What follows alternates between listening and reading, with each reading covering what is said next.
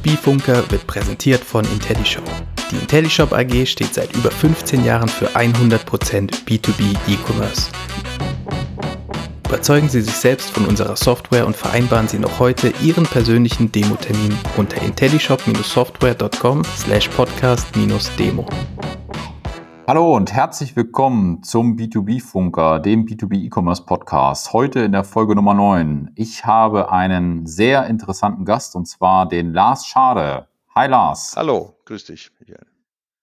Genau, der Lars Schade wird sich gleich auch selber nochmal vorstellen. Heute geht es nämlich um Marktplätze, insbesondere um Mercateo. Und wir gehen direkt rein. Lars, wer bist du und was machst du? Ja, Lars Schade, wie du gesagt hast. Äh, ja, freue mich dabei sein zu können und ähm, ja, ich bin jetzt seit 21 Jahren bei Mercateo, also seit fast an Beginn, ähm, also seit 2000. Ähm, und bin verantwortlich bei uns in der Geschäftsführung für das ganze Thema der Lieferantenseite. Also einmal die Lieferanten uns, jetzt Marktplatz, Shop, sage ich mal so zusammen auf Mercateo, was man seit 2000 auch kennt, aber eben auch für die Anbieter, ähm, die wir auf unserer Vernetzungsplattform Unite haben. Das heißt, wo wir einfach die Geschäftsbeziehung eins zu eins zwischen den Unternehmen digitalisieren, also auch da die ganze Anbieterseite und das auch in der Verantwortung, in der fachlichen Verantwortung international. Sehr gut.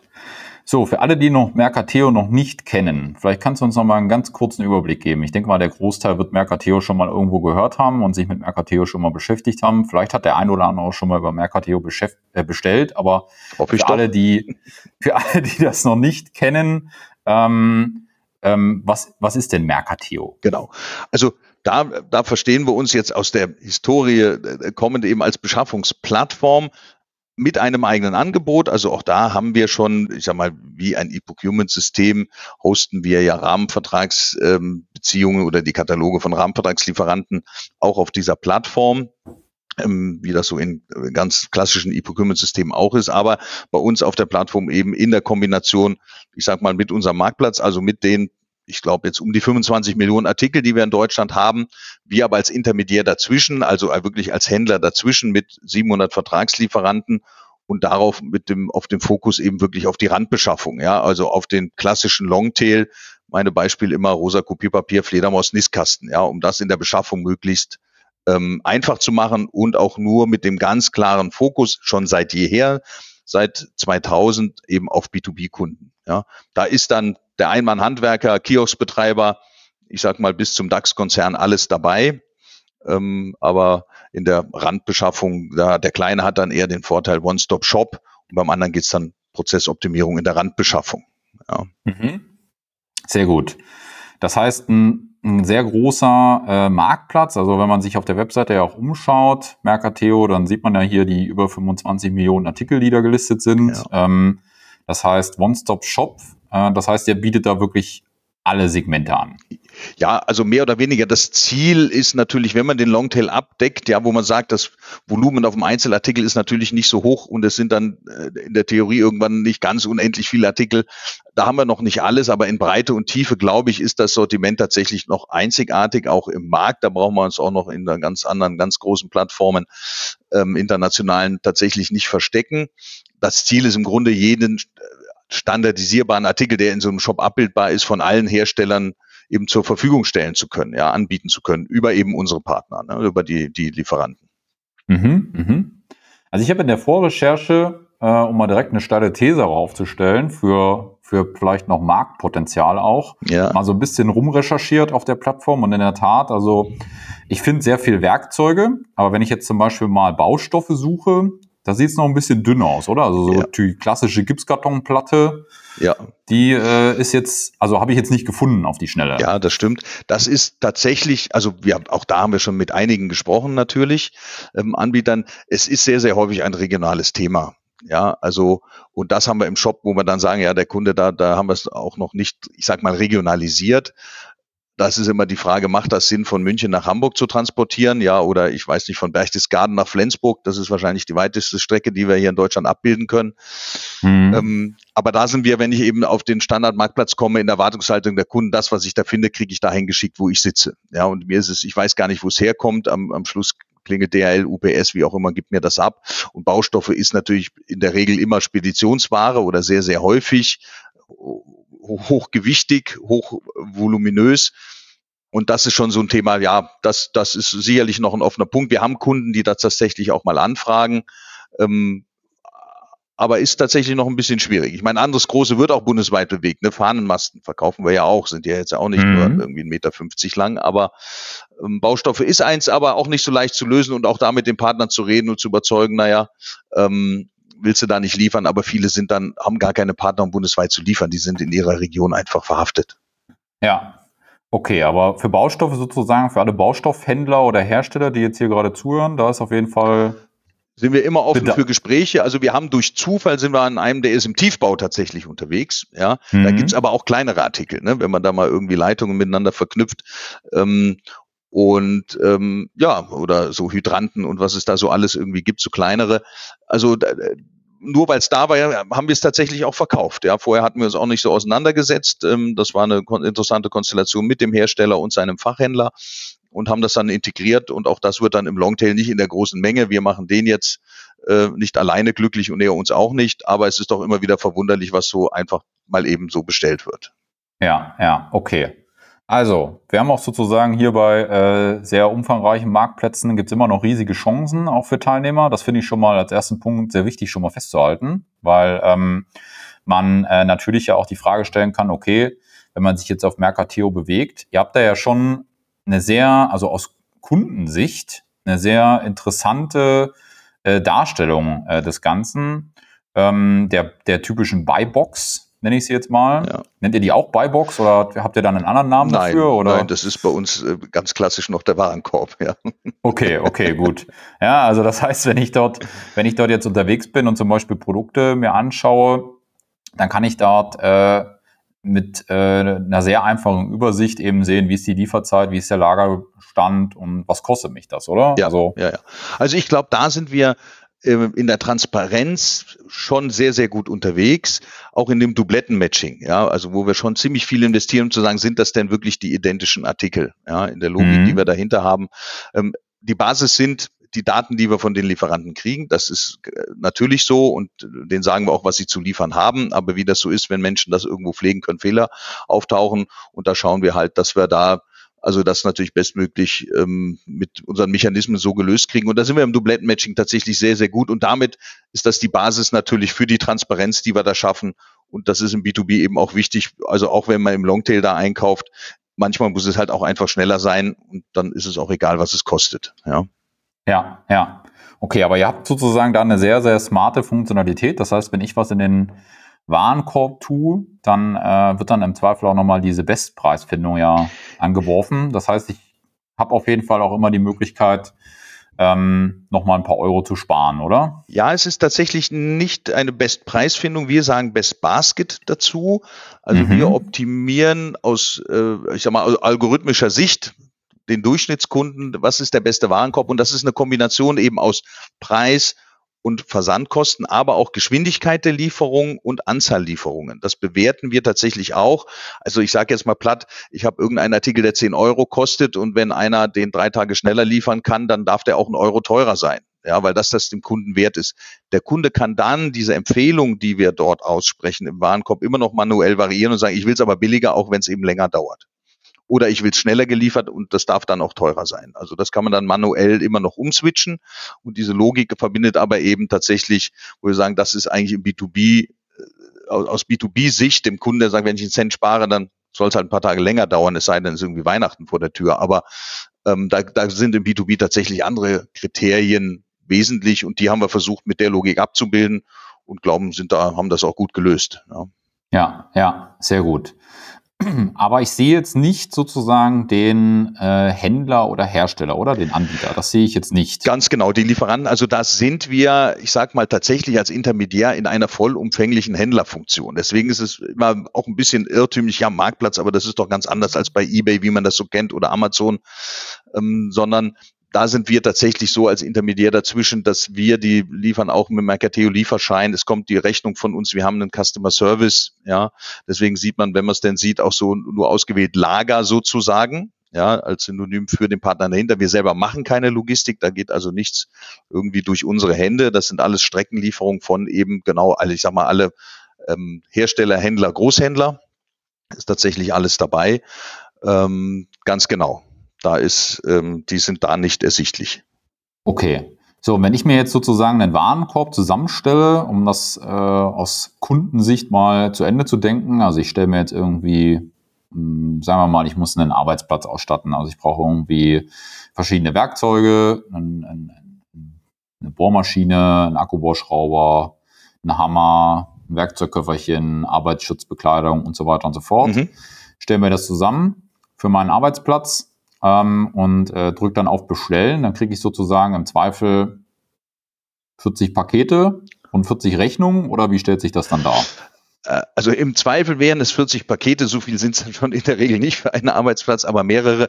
Es gibt halt dann wahrscheinlich selten den, der sagt, na ja, ich brauche dann irgendwie auch einen Notizblock und einen Stift, mit dem ich schreibe, ja, nehmen wir jetzt einen Montagearbeitsplatz und dann brauche ich eben das Werkzeug und Montagetisch, äh, Sackkarre, was auch immer dazu in, in der Kombination.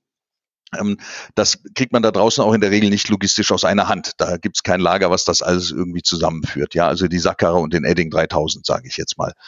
Ähm, und da verbergen sich, verbergen sich eben die Lieferanten hinter. Das heißt, es kommt dann zu mehreren Lieferungen. Wir versuchen sie natürlich zusammenzufassen, wo das geht und auch Sinn macht. Ja, ähm, aber der Kunde kriegt nur eine Rechnung.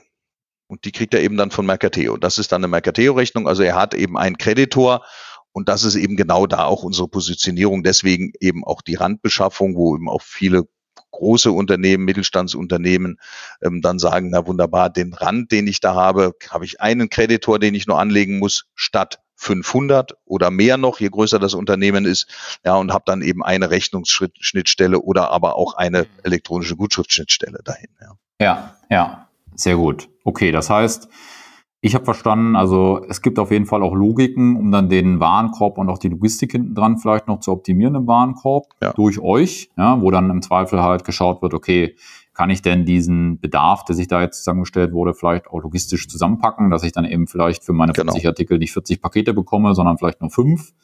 Aber ich bekomme am Ende des Tages auf jeden Fall immer nur eine Rechnung ja, ähm, durch, äh, durch Mercateo. Ja. Äh, das heißt, ich bin Kunde bei Mercateo ja, ähm, und äh, habe dann hinten dran eben die, die, die Logistik, die dann halt als Streckengeschäft, wie du es gerade so schön beschrieben hast, äh, erbracht wird. Okay, verstanden. Ja. Was ist denn da jetzt der Unterschied, äh, ähm, außer dass ihr schon sehr lange am deutschen Markt aktiv seid und wahrscheinlich sehr stark eingeführt seid und eine große Kundenbasis habt, mhm. zu diesen neueren Marktteilnehmern, ja, um mal einen konkret zu benennen, zum Beispiel zu Amazon Business?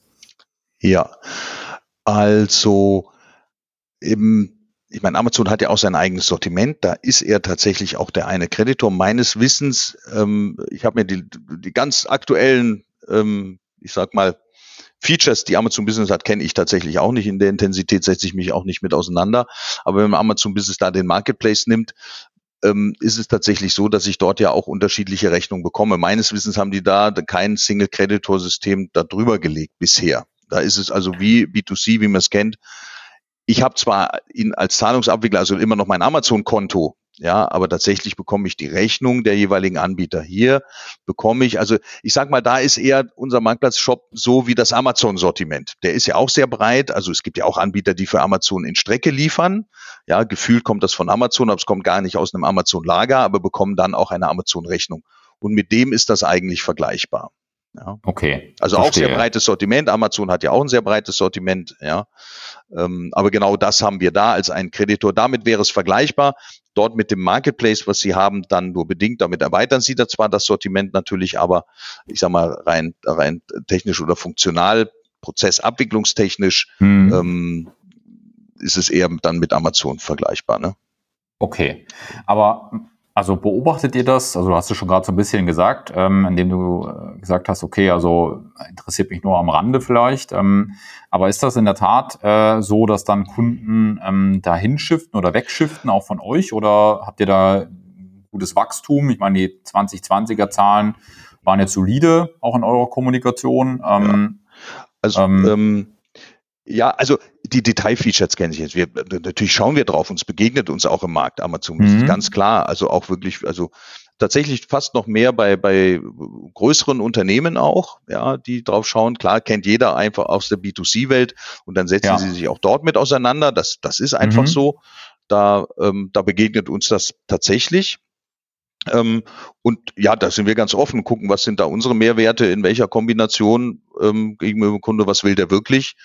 Und ähm, ja, also da sind wir, stehen wir da ganz normal im Wettbewerb tatsächlich, ja. Okay, okay, gut.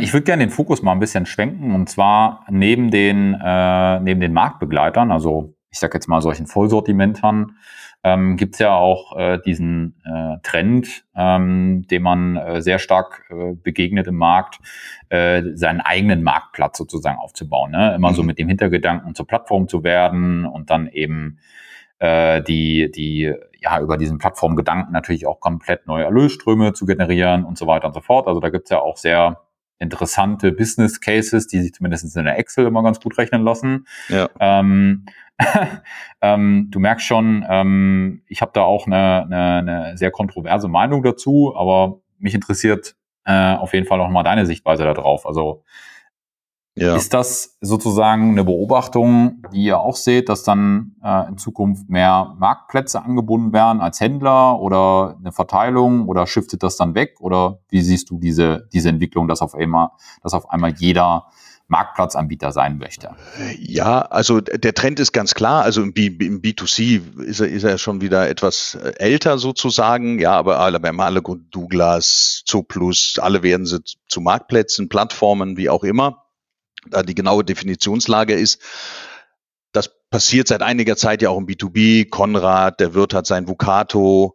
Ähm, ja, hofft man auch schon länger damit natürlich sein Simple, Simple System. Also das ist ja jetzt kein, kein äh, Neuding, das ist ja schon wirklich seit, seit vielen, vielen Jahren da auch etabliert. Aber das, genau, das, das sieht man so im Trend. Ja, also ich, wie, auch da sehen wir es ganz neutral. Natürlich soll jeder machen, was er will, natürlich. Ähm, irgendwann wir nehmen es jetzt noch nicht als ganz starke Wettbewerbskonstellation da vielleicht in Einzelfällen, aber also man muss es sich auch genau überlegen. Ne? Wenn man eben guckt, der Wirt, der das hat, oder der Konrad, das sind natürlich auch im B2B schon wirklich starke Marken. Also wird natürlich noch mal größer. Konrad kam ja stark aus dem B2C, ist aber auch im B2B jetzt ja schon, ich sage mal, seit Jahrzehnten etabliert. Ja. Mhm. Und die haben es, ich sage mal, von der Tendenz her eher leichter. Also ich muss ja Marktplatz auch mal auf Anbieterseite für etwas sorgen. Und wenn dann eben ein etablierter da ist und sagt, naja, mitmachen kann ich ja, das schadet ja erstmal nichts, dann haben die schon mal ein ganz gutes Startpotenzial. Aber dann ist es natürlich auch so eine philosophische Frage, also auch intern selber und natürlich auch in Richtung Kunden. Ja. Ähm, wie kriege ich das da positioniert? Und ich glaube auch vom Investment, auch wenn man sagt jetzt wie ihr, es gibt schon Standard-Software, die da viel abbilden kann. Ähm, aber ist es das am Ende und, und ist das mein Weg tatsächlich, ja, als, ich sag mal, in der Breite, die vielen Großhändler, die wir haben, zu sagen, meine ich jetzt auch einen Marktplatz machen zu müssen? Also das würde ich doch ganz, ganz stark hinterfragen. Ja.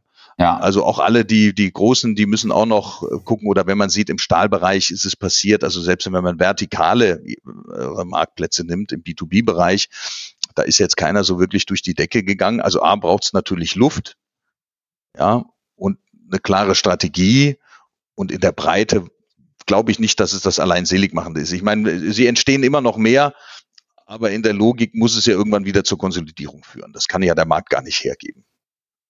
Ja, aber ist das was, wo ihr dann auch sagt, okay, da gibt es dann Potenziale, wo man sagt, okay, da schließt man sich dann zusammen oder ähm, ist das dann, also der Kampf um den Kunden, der ist ja schon wahrscheinlich stark. Also würde ich jetzt schätzen, stärker als um den Lieferanten? Oder laufen euch jetzt die Lieferanten alle weg, weil sie eigene Marktplätze bauen oder zum Vucato gehen? Oder? Nein, nein, nein, also äh, gar nicht. Also im Gegenteil. Also wir arbeiten ja, ich sage jetzt mit Firmen wie, wie Konrad schon seit, seit langer Zeit zusammen und äh, jetzt könnt ihr ja sagen, jetzt mache ich meinen Marktplatz, dann mache ich nicht mehr mit Mercateo zusammen oder wir könnten sagen, dann machen wir mit ihm zum Nein, also überhaupt nicht. Das ist immer noch eine ganz solide Zusammenarbeit, auch, auch mit anderen dort, ja, die wir dann haben.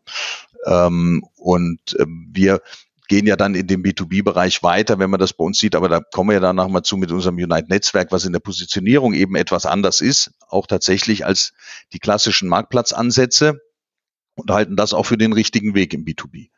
Ja, also, ähm, aber da ich sag mal, da, da ist, da, das hat sich heute ja auch gewandelt. Da ist mit der Zusammenarbeit einfach, äh, geht jeder seinen Weg und, und wo man einen gemeinsamen auch hat, äh, gehen wir den auch. Aber da, wo wir zum Beispiel, ja, ist es immer ein Marktplatz oder nicht, ne? nimmt man Ariba, vorhin hatten wir im Vorgespräch kurz gesprochen, ähm, sehen die sich jetzt als Marktplatz, die haben auch ein großes Lieferantennetzwerk, stocken sich Lieferanten direkt an.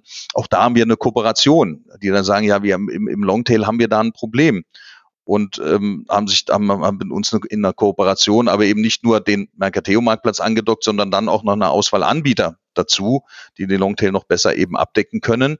Ähm, und da geht man auch diesen Weg, ja. Ja, verstehe.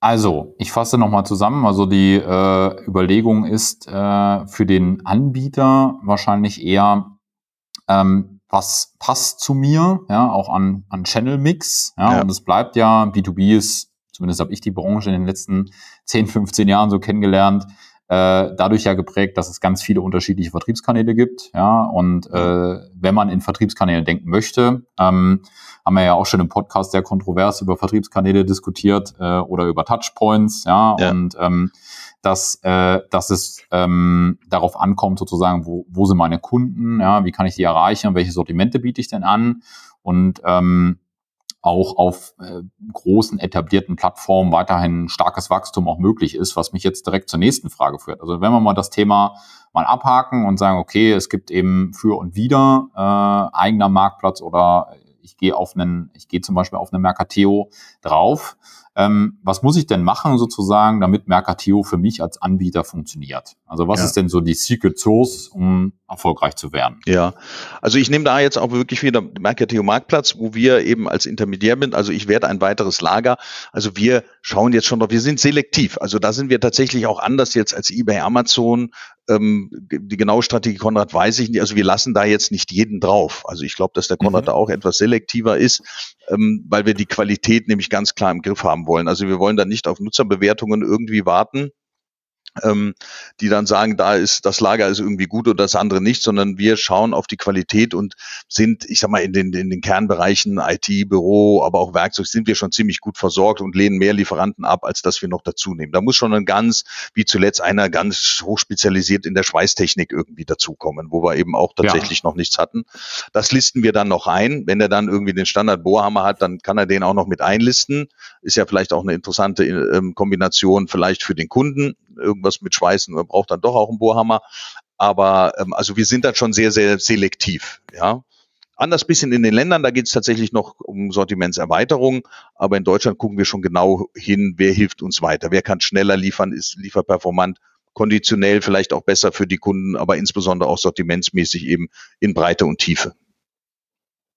Okay, das heißt für ähm, ähm, das sind die Kriterien sozusagen, um reinzukommen. Das, ja. das habe ich verstanden, okay. Aber wenn ich jetzt sozusagen auf dem Marktplatz bin, kann ich ja. denn als Lieferant dann auch irgendwas tun? Ich bin ja eigentlich nur ein Lager. Ganz oder? genau. Oder was muss, ja.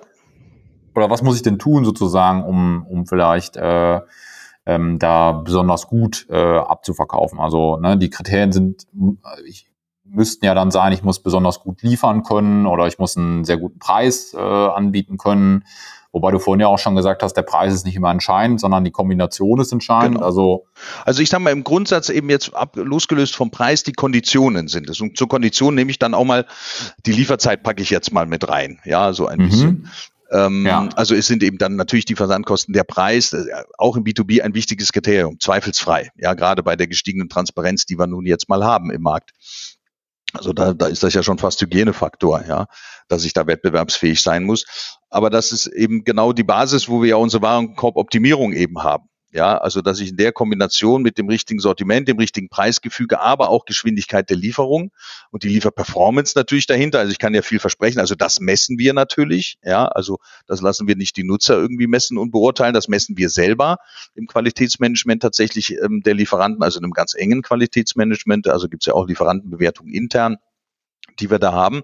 Das ist einmal die, die Möglichkeit natürlich und dann, ja, wie komme ich im Suchergebnis nach oben? Also da zählt natürlich die Qualität des Contents, ja, was der Lieferant da liefern muss. Also ich, salopp, das klingt alles so selbstverständlich, aber wenn ich den, äh, Artikel im Suchbegriff eingebe, dann muss ich ihn finden. Ja, also müssen die Felder so gepflegt sein, dass man das da auch finden kann.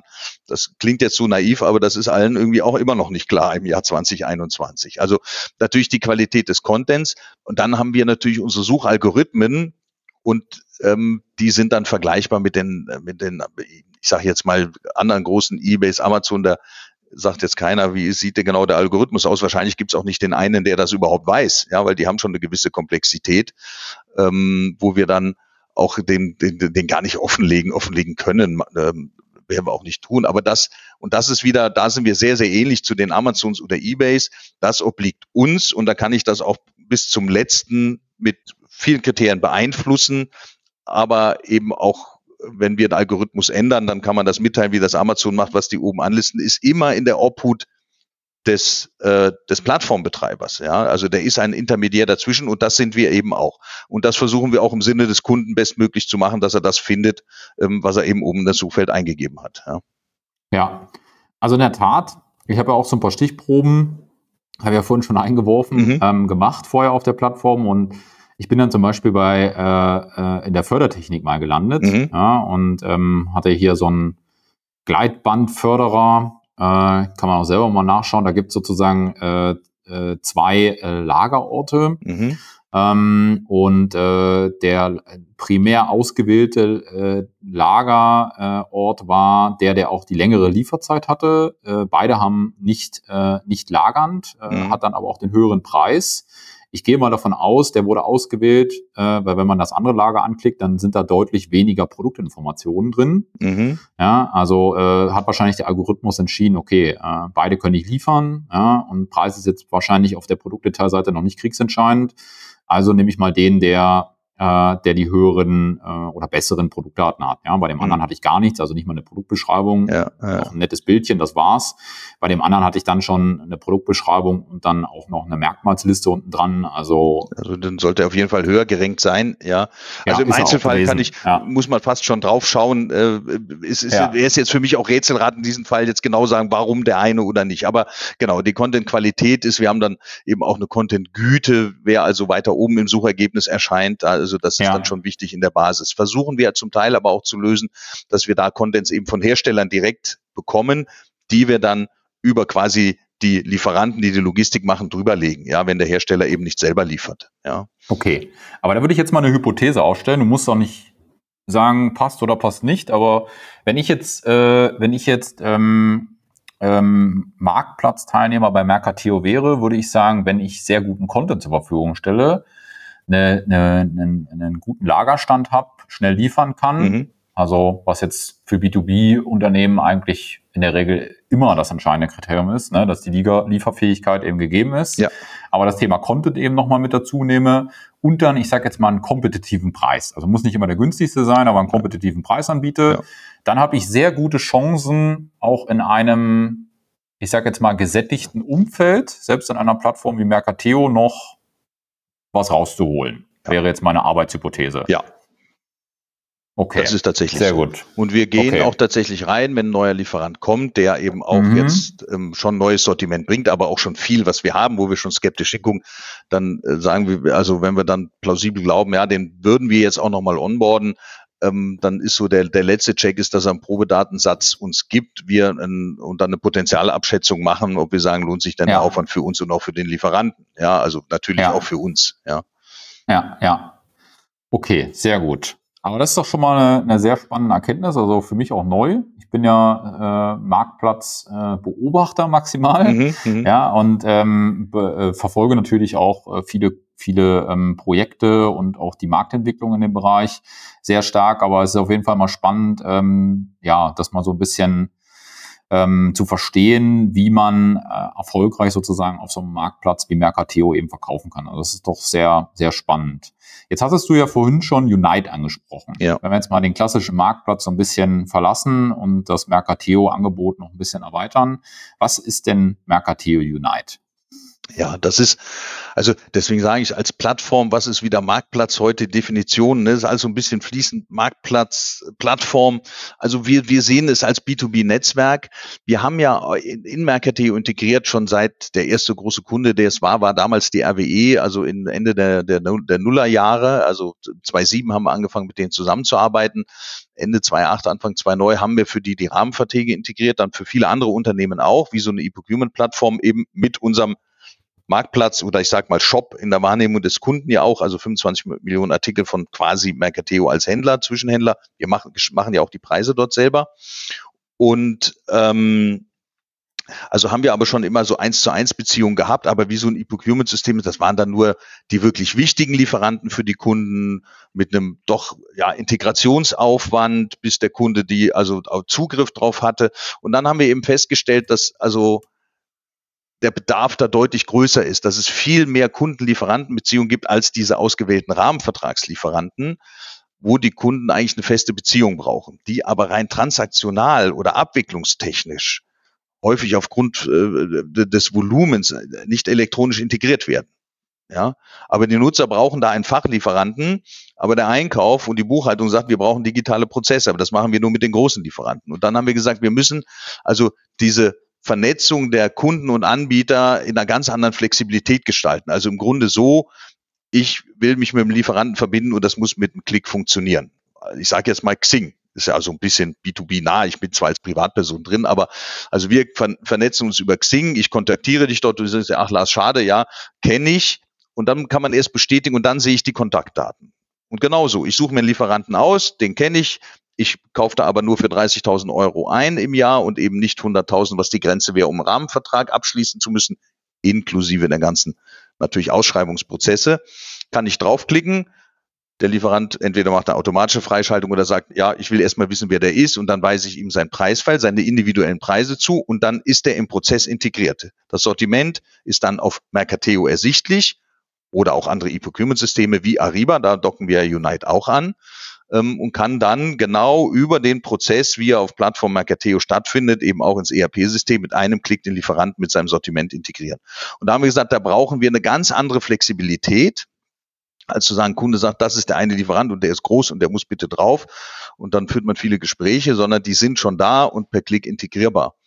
Und im Umkehrschluss ist es, soll es eben auch oder ist es genau so konzipiert, dass es eben nicht nur auf, auf Kundensignale geht, ja, wie das E-Procurement-System ist. Ne? Ihr kriegt ein Signal, wo, wo ihr einen Lieferanten habt, ähm, weil ihr den, wir müsst ja technisch an Ariba anbinden, dann landet das irgendwann bei euch, weil der Kunde gesagt hat, ich bin, ich nutze Ariba und du Lieferant, Großhändler XY, du musst dein Sortiment jetzt äh, da reinschieben oder per Punch-Out.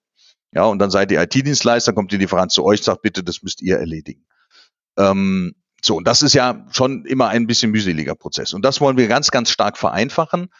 Aber auch vor dem Hintergrund, dass eben und deswegen Netzwerk, ne, was heißt Netzwerk? Es gibt nicht nur eine Seite, Kunden motiviert, ja, und wenn mhm. der Kunde groß genug ist, mache ich eh alles, was der Kunde sagt, ja, und so eine Anbindung eben an oder Integration auch in Ariba oder sonstige Systeme ist ja erstmal mit Aufwand verbunden.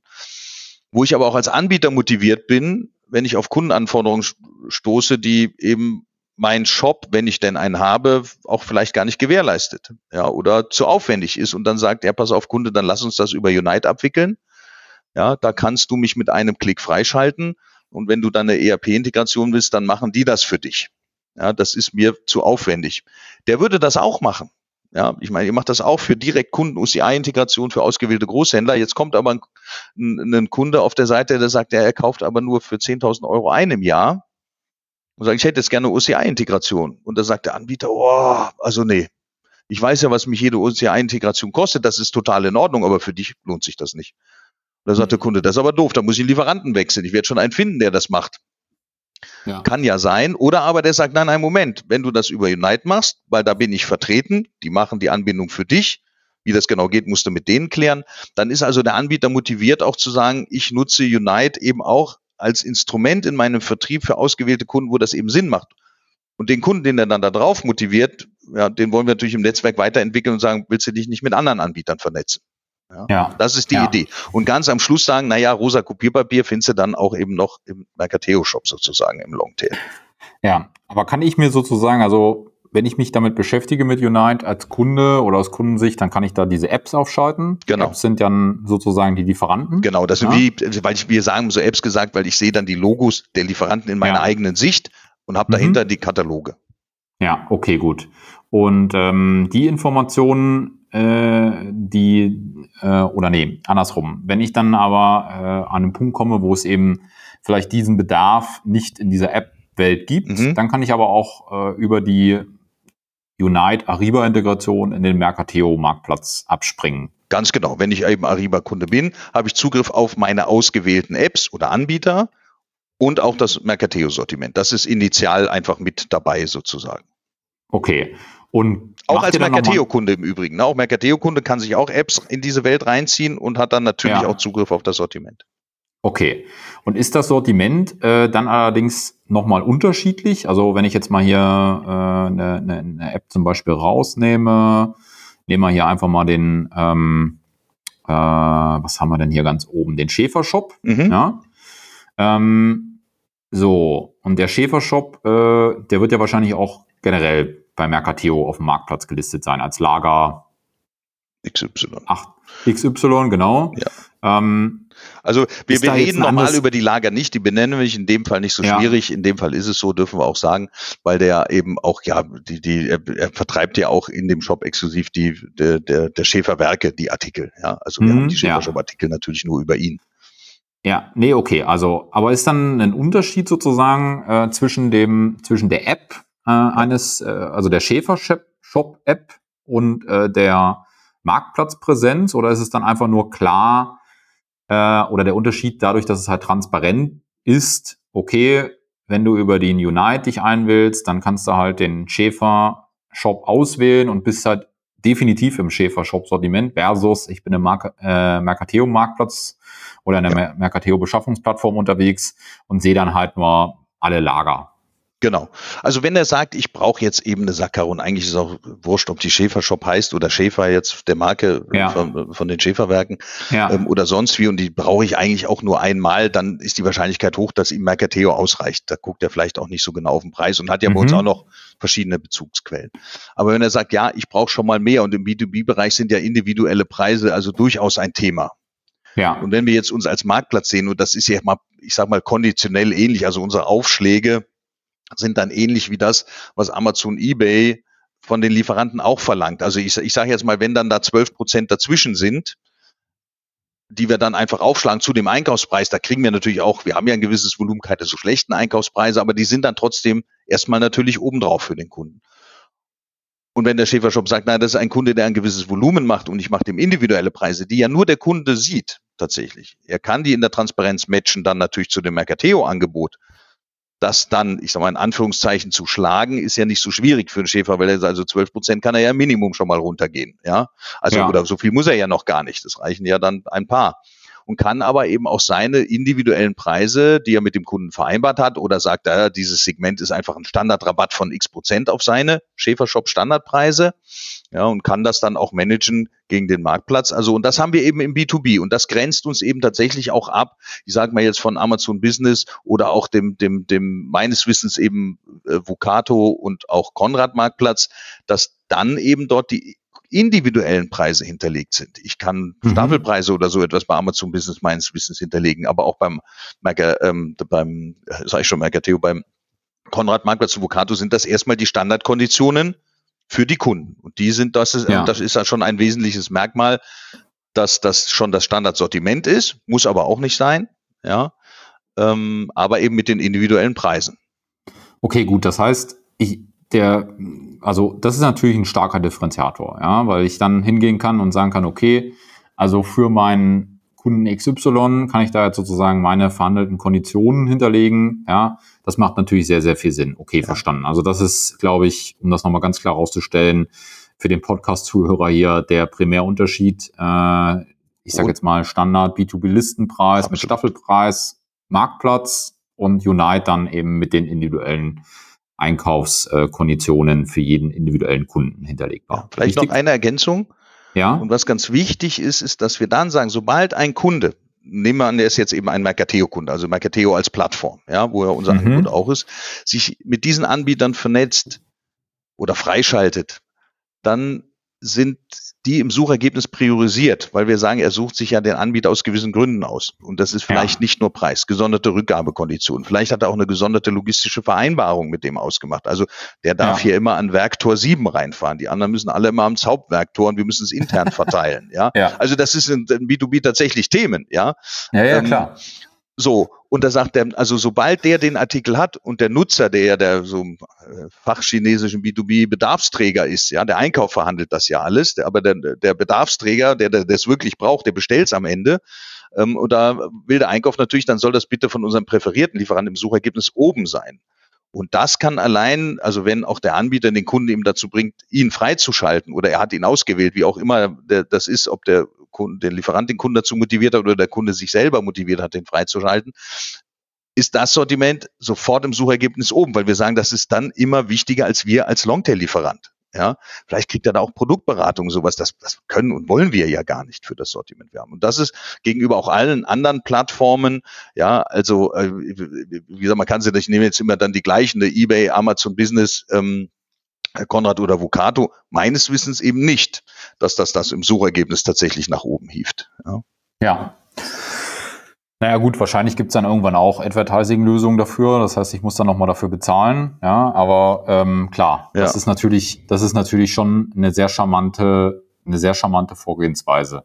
Wie komme ich denn jetzt da rein? Also ich sehe jetzt hier gerade auch im App Store, also gerade aktuell, wir nehmen den Podcast hier im September auf, ähm, ähm, sehe ich hier 917 Apps im mhm. App Store für Deutschland. Ähm, das sind ja noch nicht so viele. Ja, das heißt, äh, nee wie kann ich denn ein Unite, eine Unite-App werden? Genau. Also das ist, ich sag mal, wir haben, wie man das sieht, sind die standardisiert. Also man muss so ein paar Standardfelder belegen. Das Logo muss integriert werden, Ansprechpartner. Also es muss ja nicht einer sein, es kann auch die B2B-Hotline sein, E-Mail. Da, ist irgendwie das Wichtige. Wir wollen eben auch die Kontaktmöglichkeiten dann zwischen Kunde und Anbieter. Das kann ja auch sein, dass sie sich untereinander eben absprechen wollen, bevor die Freischaltung da ist. Ja. Mhm. Ähm, also ein paar Grundsachen und dann sehen die Apps ähm, oder die Landingpages sehen dann alle gleich aus, individualisiert durch eben den Content, Beschreibung, wer bin ich als Unternehmen, was kann ich und so weiter, eben mein Logo. Ähm, das ist die Basisinfo und dann brauchen wir im Grunde eben auch wieder einen elektronischen Katalog, ja, also ein BME-Cut. Und äh, bei den kleineren Lieferanten und die dieser Welt nicht ganz so zugeneigt ist, ist das eben immer etwas mühseliger. Wir gucken, wo wir unterstützen und bei anderen geht das natürlich dann relativ schnell. Ja, ja. also wie auch ihr ja dann BME-Cuts, ich sag mal, standardmäßig exportieren könnt, ja, dann ist das damit, äh, ist die, die, die Hürde da tatsächlich nicht hoch. Ja, ja, ja, verstehe. Okay, aber es gibt jetzt nicht nochmal irgendwie äh, äh, andere Kriterien, also es sind ja sehr technische Kriterien jetzt gerade gewesen. Das ja. heißt, ich muss, ich muss eben, klar, mein Logo, meine Kontaktdaten, ich muss irgendwie ein bisschen Text zur Verfügung stellen. Genau. Ich meine, die Seiten sehen ja sehr schön aufbereitet auch aus, dass ich mich darüber informieren kann. Natürlich, das Sortiment muss reingestellt werden. Ja. Die Kundenpreislisten müssen dann entsprechend irgendwie genau. bereitgestellt oder hochgeladen werden. Ja. Alles verstanden. Ähm, aber äh, wenn ich jetzt sozusagen der, ähm, der ähm, fünfte äh, Kabelanbieter bin, ja, weil ich jetzt hier gerade im App Store Helo-Kabel sehe. Ja. Ähm, nehmt ihr den dann auch mit rein oder sagt ihr, okay, da gibt es eine gewisse Exklusivität? Nein. Also da ist gegenüber, ich sage jetzt mal, unser Marktplatz oder Shop-Angebot, wo wir wirklich selektiv sind, sind wir da völlig offen. Also da können dann theoretisch, ich weiß nicht genau, wie viel sind, sagen wir mal zwischen 2.000 und 3.000 Bürohändler, die im B2B ja. unterwegs sind, können sich dort einlisten. Das mhm. ist, da machen wir, also über die Daten gucken wir schon, ist da ein bisschen Qualitätsmanagement natürlich dabei. Aber da wollen wir ja die vernetzen. Die haben ja ganz offensichtlich ihre Existenzberechtigung im Markt, sonst wären sie ja schon nicht mehr da. Das heißt also, wenn ich eben aus der Region Traunstein irgendwie komme und will meinen Bürolieferanten aber haben, aber jetzt eben digital, was der bisher nicht konnte, dann sage ich entweder bitte, du, ich nutze jetzt da die Mercateo-Plattform mit Unite verbunden, also ich greife auf das, ich nutze das Unite-Netzwerk, da bist du nicht da, ich kann mir einen anderen Bürolieferanten nehmen, aber ich hätte ja gerne dich. Ähm, dann äh, so haben wir das. Wir nennen das dann eben, wenn der, der, der Kunde, also den Anbieter motiviert, ähm, dann sagt er, na ja, mache ich oder mache ich nicht. Manche brauchen erst drei Kundenanfragen. Ich hätte dich gern auf der Plattform, manche fünf und manche, da reichen noch nicht mal fünf. Und ja. dann kommen die auf die Plattform und sind dann für den Kunden ich mal elektronisch verfügbar bis hin dann zu den ganzen Schnittstellenthemen. Oder aber wenn ich präsent bin, dann ist es, ähm, ist es dann natürlich auch ein Vertriebskanalthema, wobei ich sage jetzt mal, dass wir dann mal eben durch Unite eine bestehende Geschäftsbeziehung ersetzen, so oft kommt es auch nicht vor. Das geht häufig, den Bestand einfach auch zu integrieren. Ja, da sagen wir, nehmen wir mal einfach mal an, hypothetisch, ich bin jetzt ein produzierendes Unternehmen, habe eigentlich den Kaiser und Kraft, der auch da integriert ist. Den habe ich aber der Schäfer Shop, die auch durchaus in der Wettbewerbskonstellation ist, hat aber schon spezielle Artikel mit seiner Marke, sage ich, den will ich einfach noch zusätzlich. Klick ist der integriert. Ja? ja. Und da geht sehr viel eben auf dieser, auch der bestehenden. Und wenn neue entstehen, weil er sagt, ja, wenn ich das da digital kriege, wähle ich den auch kommt auch vor, aber häufig ist es noch der Bestand und da brauchen wir natürlich noch viel, viel mehr Anbieter in dem Netzwerk. Ja. Okay. Sehr gut. Ich schaue so ein bisschen auf die Uhr. Mhm. Wir haben jetzt eine, eine Dreiviertelstunde schon, ähm, schon ähm, gequatscht und ich glaube, wir haben einen sehr, sehr guten Überblick bekommen, auch über die Möglichkeiten und äh, dass man auch trotz 20 Jahre Markt ähm, und sehr, sehr vielen Produkten äh, und Lieferanten, die schon angebunden sind, immer noch, äh, ja, wenn man wenn man die Dinge richtig macht, glaube ich, äh, eine sehr schöne Chance hat, äh, über Mercateo ähm, Kunden und äh, Umsatz hinzuzunehmen. Also das habe ich zumindest hier mitgenommen und über Unite auch nochmal eine, wie ich finde, ähm, sehr, sehr schöne Möglichkeit hat, nochmal das Thema auch zu boosten. Ja, alleine schon aus diesem, dass man da höher gerankt wird, dass man Kunden Preise hinterlegen kann. Das sind ja schon für mich noch fast entscheidendere Kriterien als noch die Punch-Out-Möglichkeit. Die kommt natürlich an top nochmal hinzu. Ähm, aber das ist äh, doch schon doch schon sehr, sehr spannend. Wo geht denn die Reise hin, wenn man jetzt mal in die nächsten zwölf Monate, 24 Monate hinschaut? Ja. Ähm, wie seht ihr den Markt? Wie, wie soll sich die Plattform weiterentwickeln? Wo seht ihr die Zukunft? Ja, also da wir die, da wir sind da tatsächlich, auch wenn wir es jetzt schon eine Zeit lang machen, äh, immer noch völlig am Anfang. Ja, also der Netzwerkeffekt in dem Maße ist nicht eingetreten. Es kommen Kunden, die ihre Lieferanten drauf motivieren, in etwas größerer Anzahl. Umgekehrt sind die Befindlichkeiten auf Anbieterseite irgendwie auch noch irgendwie größer. Klar, wenn meinen Kunden auf eine andere Plattform schicken, ja, der dann auch noch ja Ware verkauft, die ich auch habe. Also die, die uns kennen, kennen die Positionierung, keine individuellen Preise, kein, also da zahlt wirklich ein Konzern, der 100 Bestellungen am Tag bei uns macht, genauso viel wie ein Handwerker, der sich einmal im Jahr bei uns verirrt. Ja, ähm, aber trotzdem ist das der, und da wollen wir hin, dass wir da die, die, die, die Lieferanten sich das eine klare Strategie machen. Das sehe ich halt auch. Ich bin ja auch auf Veranstaltungen halt mal Vorträge, dass die meisten, ich sage jetzt mal Großhändler, bisschen aber zu Herstellern auch keine klare Strategie haben. Die sagen, ich shop und dann ist doch alles gut ja, und der ist auch funktional gut, was ihr dann bereitstellt mit eurer langjährigen auch B2B-Erfahrung, funktional alles wunderbar, aber was ist die Frage, was wollen denn die Kunden darauf? Was ist denn, wenn die Plattform wollen? Und dann ist ja nur die Frage, kann ich das irgendwie beeinflussen, so dass sie dann eine Plattform wählen, die für mich vielleicht auch etwas besser ist, ja? Und deswegen versuchen wir eben die Interessen von Unite eben ganz klar so ähm, viele andere Plattformen setzen den Kunden so sehr ins Zentrum, dass eben auf der anderen Seite das vielleicht nicht ganz so angenehm ist. Und wir wollen es eben so austarieren. Der Kunde hat per se nach, mehr Nachfrage gemacht. Aber so gibt es dann Konstellationen, dass ein kleiner Werkzeughändler von zehn Leuten den größten Werkzeughändler im Markt rausgedrängt hat, weil er gesagt hat, ich kann jetzt auch Plattformen und digital und Prozesse, Preise kann ich eh. Ich habe kein Overhead, ich habe ein Zentrallager im Einkaufsverband. Das ist Hygienefaktor, können wir. Ich bin vor Ort für dich präsent. Das ist der größte Werkzeuglieferant auch. Ähm, und technisch kann der sowieso alles. Und wenn ich mir das überlege, wo da Potenzial, also für einen Zehn-Mann-Werkzeugladen, der also einen anderen, der in einer ganz anderen Dimension unterwegs ist, da war die Lücke zum Kunden nur diese, diese, diese, die, dieses technische Gap eigentlich, was der hatte. Ja. Und der hat das für sich jetzt in seine Vertriebsstrategie aufgenommen. Und wenn er, der hat natürlich einen Shop über den Verband auch, und wenn der einen kleineren Kunden hat, der mit dem Shop zufrieden ist, dann ist es ja ganz wunderbar. Aber diese Gedanken machen sich die wenigsten. Wie gehe ich denn mit einem Amazon-Business um? Ist eBay überhaupt was für mich als B2B-Lieferant? Ja, Amazon-Business klingt ja nun schon mal so, Theo und auch mit dem Unite, so viel kennt es ja auch noch nicht. Weiß man auch B2B. Naja, aber was ist denn jetzt mit dem Konrad und was ist mit VUCA? Das machen die alles nicht.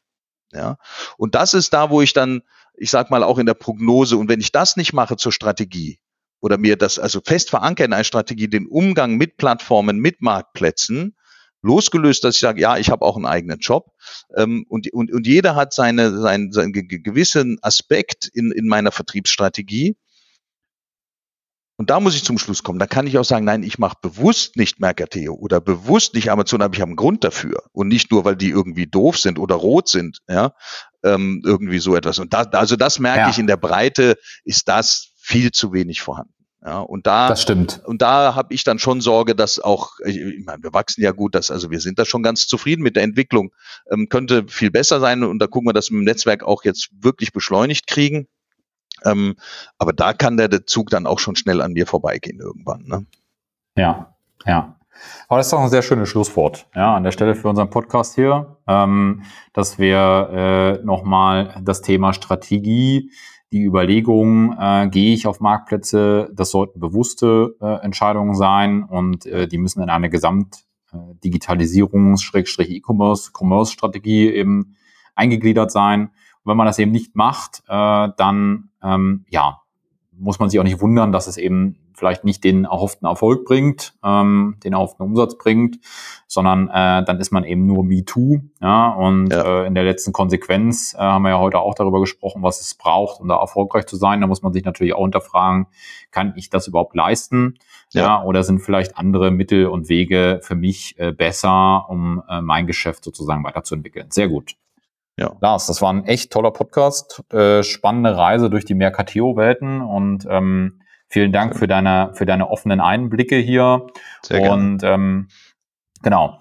Ähm, noch ein kleiner Hinweis in eigener Sache. Nächste Woche gibt es dann schon die Folge Nummer 10, äh, Staffelfinale sozusagen. Da sprechen wir dann über den ganzen Payment-Komplex. Ähm, wir haben ja hier Marktplätze auch in unterschiedlichen äh, Podcast-Folgen immer mal wieder schon gestreift. Ich werde auf jeden Fall das Thema ähm, Marktplatz, Payment, Bezahlung, werde ich dann eigentlich eine Bank, Fragezeichen, nochmal dann auch mit aufnehmen als Fragestellung für unsere, für unsere Podcast-Gäste und wünsche an dieser Stelle, ähm, nee, sag erstmal vielen Dank für Ihre Zeit. Würde mich freuen, wenn Sie wenn Sie auch wieder einschalten und uns natürlich auch bewerten, respektive Feedback geben. Da sind wir immer sehr gespannt drauf darauf. Äh, Sie äh, erreichen uns ja auf allen Kanälen, äh, Spotify, Amazon Music, Apple Podcasts, eigene RSS-Feed, Reader und so weiter und so fort. Also da würden wir uns auf jeden Fall freuen über Bewertungen. Das hilft unserem Podcast hier ungemein weiter.